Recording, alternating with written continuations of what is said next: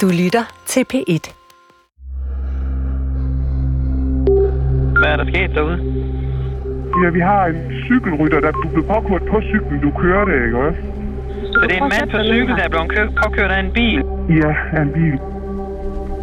Det er en mørk aften i februar 2020, og 44-årig Søren Rosenlund Christensen er som ofte før taget ud at træne på sin sorte Python racercykel. Men på cykelturen bliver Søren påkørt af en bil. Han bliver slynget op over køleren og rammer forruden, og nu ligger han forslået i vejkanten syd for Aalborg. Er han vågen? Ja, I alarmopkaldet kan du høre en forbipasserende, der hjælper Søren. Har han slået sig nogle steder? du slår dig på knæet. Du slår dit, hå- dit venstre knæ, kan jeg godt sige, du har ramt. Det er svært at røde en ordentlig hudlap af, måske også lidt til, men det er det mindste af det. Øh, med at kigge på det. Sørens tøj er flænset, og påkørslen har givet ham store knups. Men han er efter omstændighederne ved sig selv og ved bevidsthed. Prøv at komme ned en gang og ligge en gang, og så bare ligge sådan helt, så kan vi altid... Er det, er det for dårligt at ligge ned? Det bryder du da bestemt ikke om, når han er oppe og sidde igen. Okay, okay. Uh, han, han kan også bedst selv mærke, at hvis han kan dreje hans hoved, så har han jo ikke knækket hans nakke. Du har flimmer for øjnene, jeg kan godt se det på det, det der generer dig mest, ikke også? Ja, ja, ja. Der er ikke noget snoren i arme og ben. Ikke noget snoren i arme og ben. Søren slipper fra ulykken med fire brækkede ribben og et sår på knæet. Men lidt over et døgn efter bliver han alvorligt syg. Ligesom Mathilde skal en vagtlæge overse vigtige symptomer, men i Sørens tilfælde skal et hospital fyldt med specialister gøre det samme. De stiller en forkert diagnose og overser, at Søren er blevet inficeret med kødende bakterier. Konsekvensen er fatal. Ambulancen er på vej? Jo, jo, den er så... Ambulancen er frem om 5-6 minutter, og så kommer lægebilen i kort tid derefter, ikke? Det her er tredje episode af De kødende bakterier. Mit navn er Christian Stemann.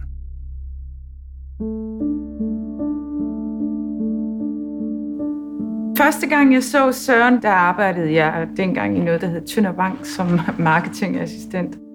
Søren og Arina har været sammen i over 20 år. Og øh, så var vi ude til sådan en introdag eller sådan noget på den lokale handelsskole. Og der så jeg bare sådan nakken af sådan en, øh, en høj fyr. Så øh, var der så en af mine kollegaer, der sagde, at det så var den nye bankelev i, øh, i banken. Og sådan, det synes jeg alligevel, det var et eller andet interessant over. Jeg vidste bare, at det var ham, jeg ville have. Og, øh, og han var jo fire år yngre end jeg, ikke? Vi var voldsomt forelskede.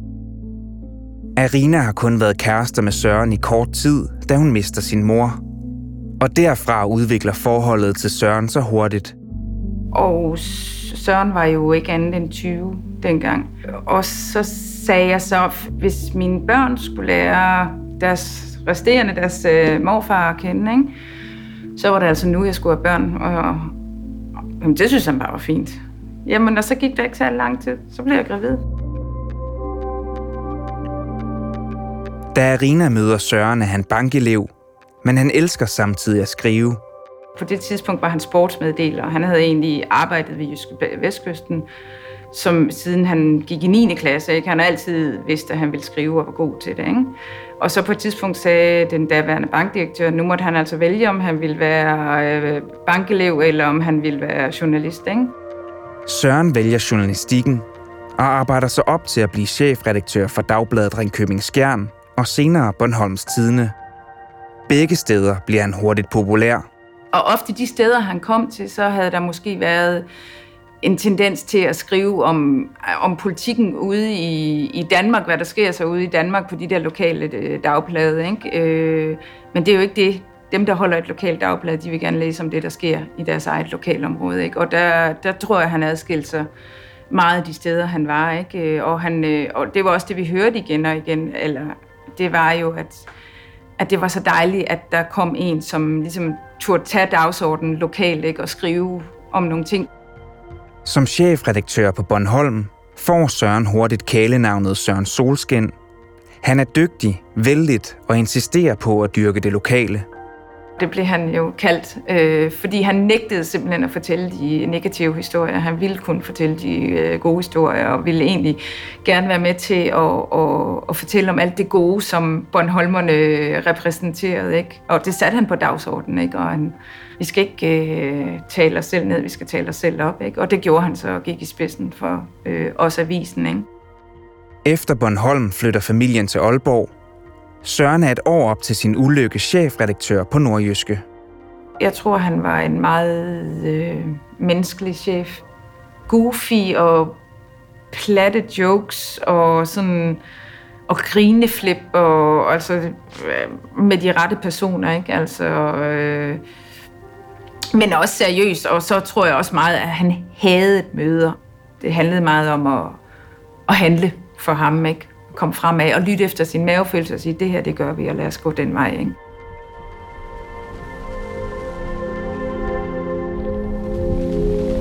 Det er onsdag aften, da telefonen ringer hjemme hos Arina. Jeg står og laver mad og, og venter på, at han, øh, han kommer hjem. Så ringer telefonen, og så tænker jeg, okay, han er nok punkteret eller sådan et eller andet. Og så siger han så, at han er blevet kørt ned. Jeg kommer ind på skadestuen. Jeg finder ud af, at øh, han har et brækket fire ribben. Derudover så har han en øh, flænge i, på venstre ben, øh, som øh, skal sys. Det er øh, de brækkede ribben, de har mest øh, fokus på, så derfor beholder de ham øh, natten over.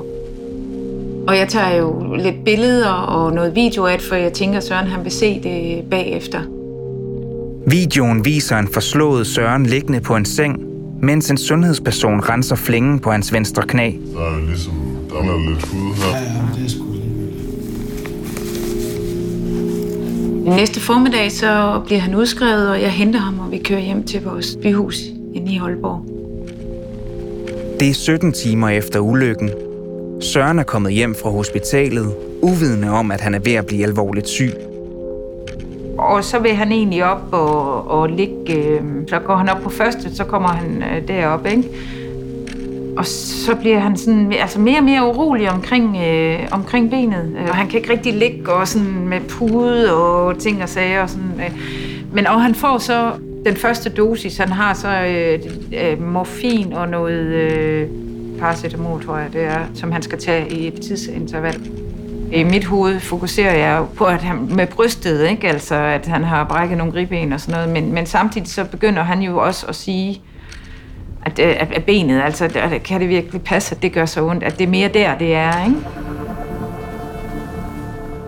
Ifølge Marco Bo Hansen, der er læge og har forsket i kødende bakterier, så kan det være svært at forestille sig, hvilken smerte Søren og andre patienter går igennem, når de bliver ramt af den farlige sygdom.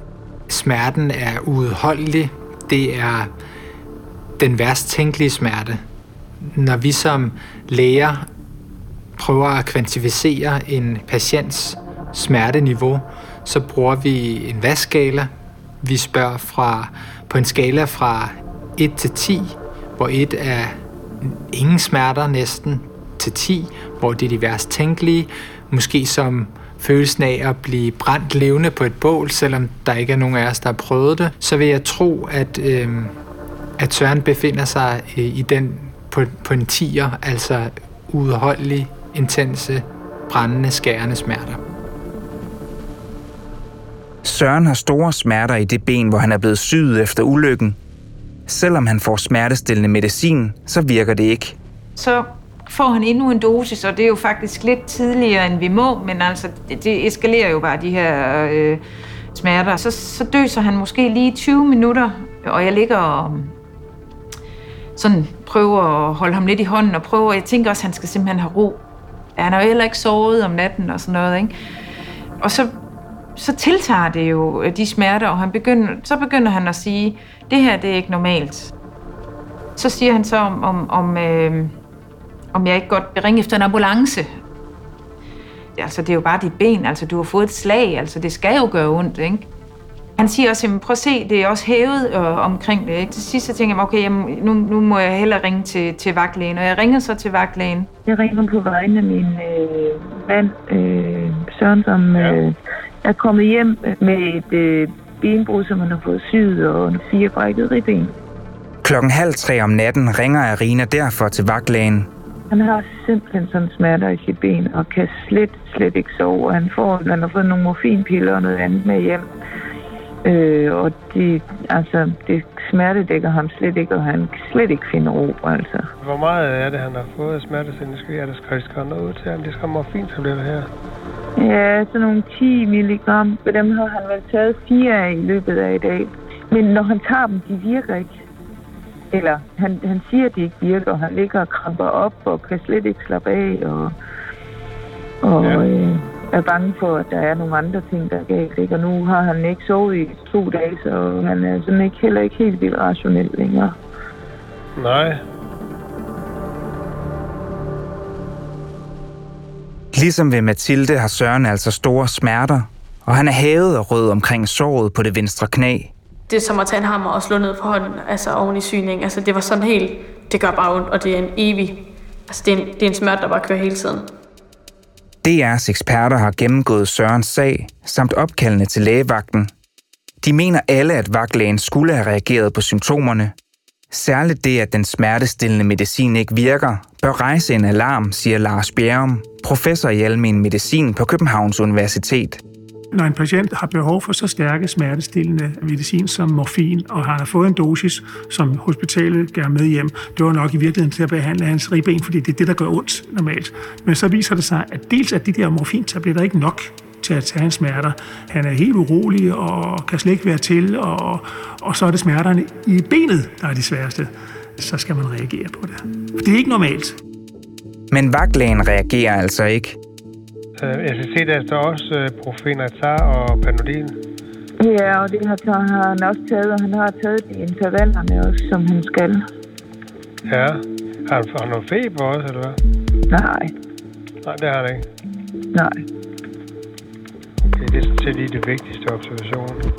Ifølge Carsten Schade, der er speciallæge og lektor i infektionssygdomme ved Aarhus Universitet, så misser vagtlægen en anden vigtig detalje. Man skal heller ikke lade sig øh, snyde af, at mange af de her patienter måske ikke har feber. Fordi det er en del af dem, der ikke har. Og det er fordi, nogen har måske været inde og fået sår og blevet øh, sygt, eller man har været inde og blive opereret, og så får man smertestille, man får panodil, og man får nogle gigpiller, som faktisk sætter temperaturen ned. Åh, oh, så nu prøver jeg i ribben, ja, det er helvede. Men det, jeg tror ikke, det er lige at det, han øh, synes, at der er, der er værst. Nu er det omkring benet, hvor han er blevet syet, ikke? Okay. Og det brænder og sådan noget, siger han. Og specielt øje med, hvad hedder det, altså feber og hævelse og rødme og så videre i, om, i området, der hvor der har været brud. Ja, altså det er jo hævet område, øh, hævet i området nu. Altså ja, og rødt men, også. men, men tiltagende hævelse og sådan ting. Ja, det, det prøver vi. God ja, vejr med. det prøver vi. Det bliver morgen, og det er nu 36 timer siden ulykken, og Søren har kæmpet med store smerter hele natten. Det lægger sig bare slet ikke, vel, og det bliver værre. Og Søren, han bliver jo ved med at sige på det tidspunkt, det her, det er ikke normalt, det er ikke normalt, vel. Jeg tænker, han skal ind med det her, ikke? Det er også blevet begyndt at blive morgen, og jeg kan nu se, hvor rødt det er, og at det er hævet. Så ringer jeg så, og så får jeg fat i den samme. Jeg kan høre, det er den samme. Og så siger jeg også til ham, "Nå, det er jo dig, jeg har snakket med tidligere. Så siger jeg så, at det er altså ikke blevet bedre, det er blevet værre. Det er også lidt hævet omkring hans ben. Ja. Øhm, og har store, store smerter. Øhm, og øh, altså, han kan slet, slet ikke finde ro, og han går frem og tilbage, og altså, han frikker helt ud. Ja. Øh, så, så jeg tænkte på, kan vi komme ind på øh, skadestuen her med ham nu? Mm, Så I kan kigge på det. I skal ringe til egen læge her om 20 minutter, når det åbner. Rød plumage på undersiden, faktisk sådan... Som sådan Undersiden af af benet, eller du? Ja, ja, undersiden er der, hvor det er blevet opereret. Ja, altså hvis det er, hvis det er noget, der er kommet efter et, øh, et slag, det lyder det lidt som det er. Ja, Øh, øh, så, så er det ikke usædvanligt, at man får nogle blodudtrækning. Hele benet er hævet. Jeg, jeg tror, han har bare behov for, at der kigger en fagperson og siger, at jeg kan jo ikke sige til ham, at det er normalt. Altså, det har jeg jo prøvet, ikke?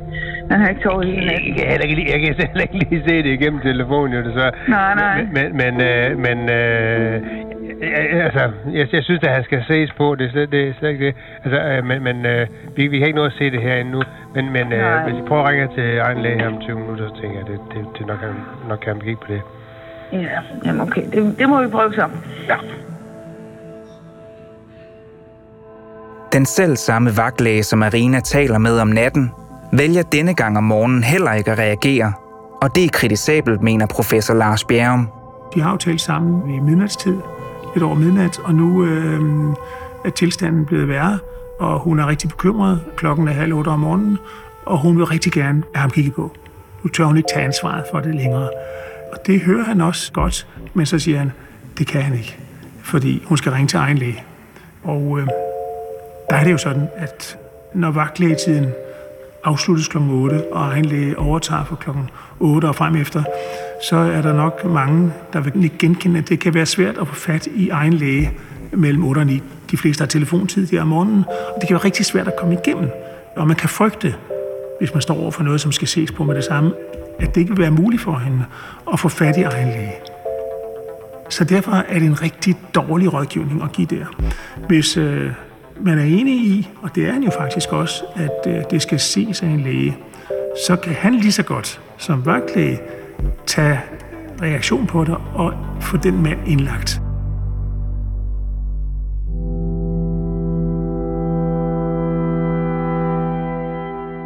Benet er jo så på det tidspunkt, hvad kan man sige, sådan spændt rødt og med de her plamager, som går ned under, ikke? Jeg tror også, der begynder alvoren virkelig sådan at dæmme for mig på en eller anden måde.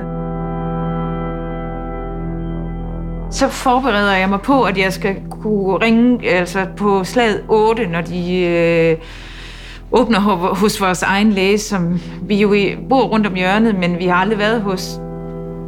Det er lange minutter indtil, at øh, ja, præcis 7, 59, 50 ringer til, til lægen og kommer igennem med det samme, hvor jeg så fortæller dem om det her forløb. Han siger, at du skal komme nu, øh, lægen. At han tager ham ind lige nu, han vil gerne se ham nu. Jeg tror ikke, der er 150 meter derop. Så langt er der ikke, men jeg skal lige have bilen. Fordi at Søren kan jo ikke gå derop, vel? Og han har jo den her badekåb på. I, altså, han kan jo ikke få noget over sit ben, vel?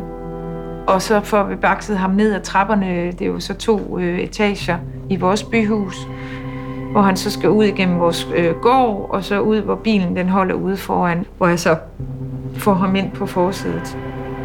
Kører for, forkert i trafikken og må vende om og sådan, noget, ikke? og så øh, samler jeg mig lige igen, og så finder det. Støtter ham op, øh, der er lige fem trappetrin, og så er der en elevator, hvor han så kan komme op. Øh, lægen, han bor også på anden sal. Så kommer vi ind, og så tager lægesekretæren imod os, og så er der bare... Øh, altså, kommer vi direkte ind til ham, og lægen der, som det er første gang, vi møder ham, det blik, som han sådan ligesom sender den her situation, altså uden at kende ham lægen. Hans øjne, de signalerede bare, altså, det der, det er alvorligt. Med det samme. Det tog ikke, øh, det tog ikke øh, et minut, altså. Så ringer han efter øh, ambulancen, at de skal køre ham direkte ind på, øh, på sygehuset. Sørens egen læge kan godt se, at den er gal. 38 timer efter Sørens ulykke ringer lægen efter en ambulance.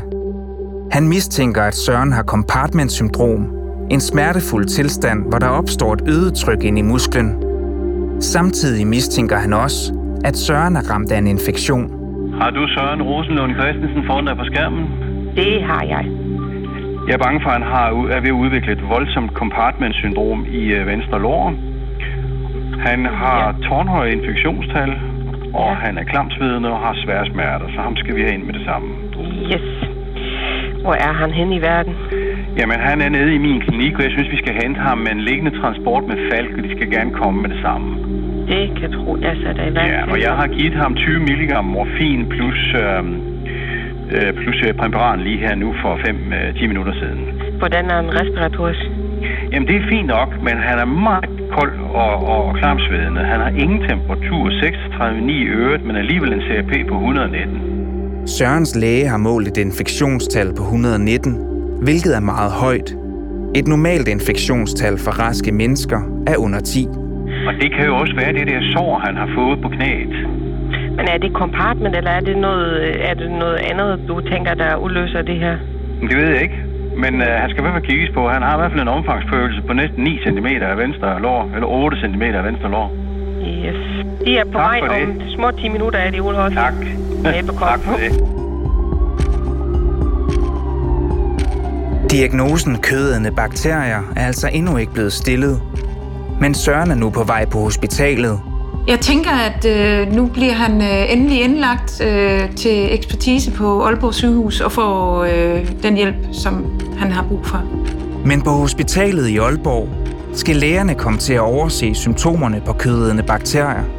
Ringer så til mine svigerforældre, som er faktisk på vej til Aalborg med frikadeller i kurven og sådan noget, fordi de tror, de bare skal på sygebesøg. Han er jo hjemme, han er jo kun umiddelbart øh, brækket nogle ribben og sådan noget. Ikke?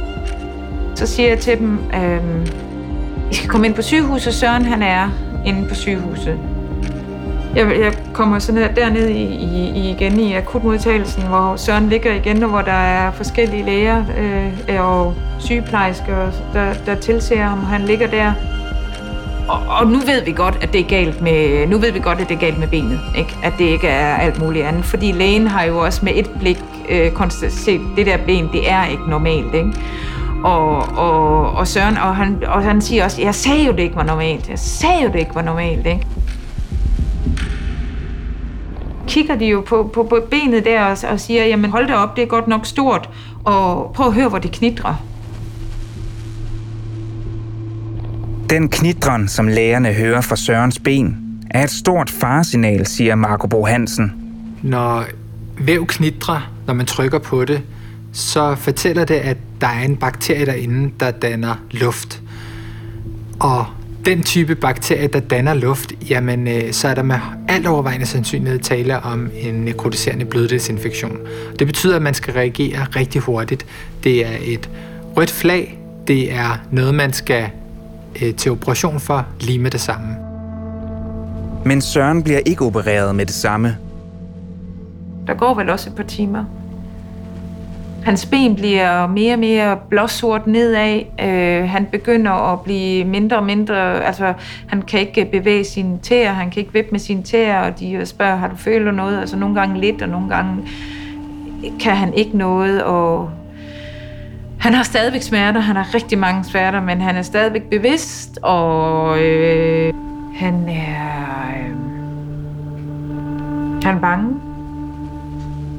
Og han er øh, medtaget, og han, øh, han gør ikke andet end at hele tiden kigge ned på sit ben. Ikke?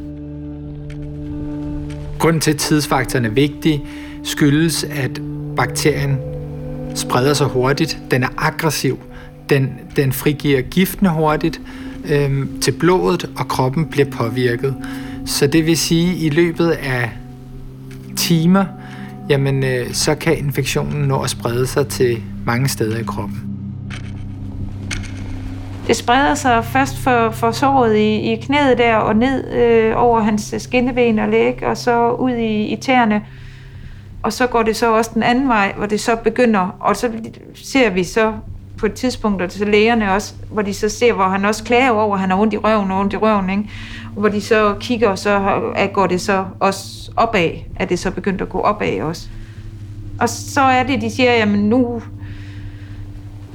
nu åbner de op og, og, og spørger Søren, om det er det, han vil, og det ikke bliver opkostningsfrit, og vi siger, jamen, jamen det er jo så det, I skal gøre. Og, øh, lige så stille der, så begynder der sådan at, at opstå lidt akut øh, beredskab, øh, sådan en lille smule panisk, ikke? Lægerne på Aalborg Universitetshospital begynder at operere Søren 4 timer og 12 minutter efter han ankommer. Og først her stilles diagnosen kødædende bakterier. Og så øh, går vi ind øh, til ham igen og siger, nu sker der noget, nu, nu, nu kan du slappe af, nu, øh, nu skal du nyde at komme i narkose. Og Sørens far siger også, at, at det, det, det, det, det er dejligt, så kan du slappe af. Ikke? Og jeg siger til Søren, at, øh, at jeg elsker ham. Øh, og øh, at vi ses. Og Sørens far, han sådan, de giver sådan ligesom hinanden tommelen op og sådan, ikke? Og altså, det eneste i, i det her forløb, som jeg trøster mig lidt med, det er, at Søren på ingen måde havde fantasi til at forestille sig, hvad der skulle ske. AMK, dem. Narkosen.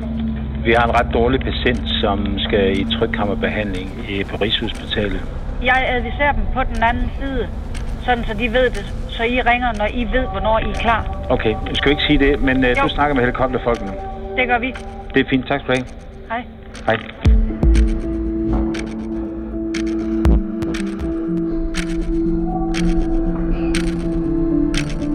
Du har lyttet til De Kødende Bakterier, en podcast fra P1 Dokumentar.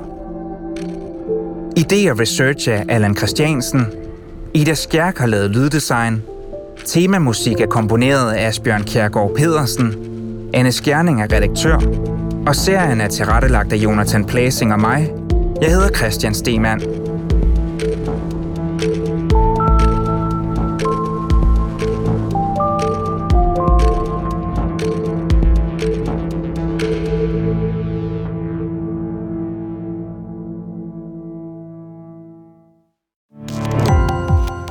Gå på opdagelse i alle DR's podcast og radioprogrammer. I appen DR Lyd.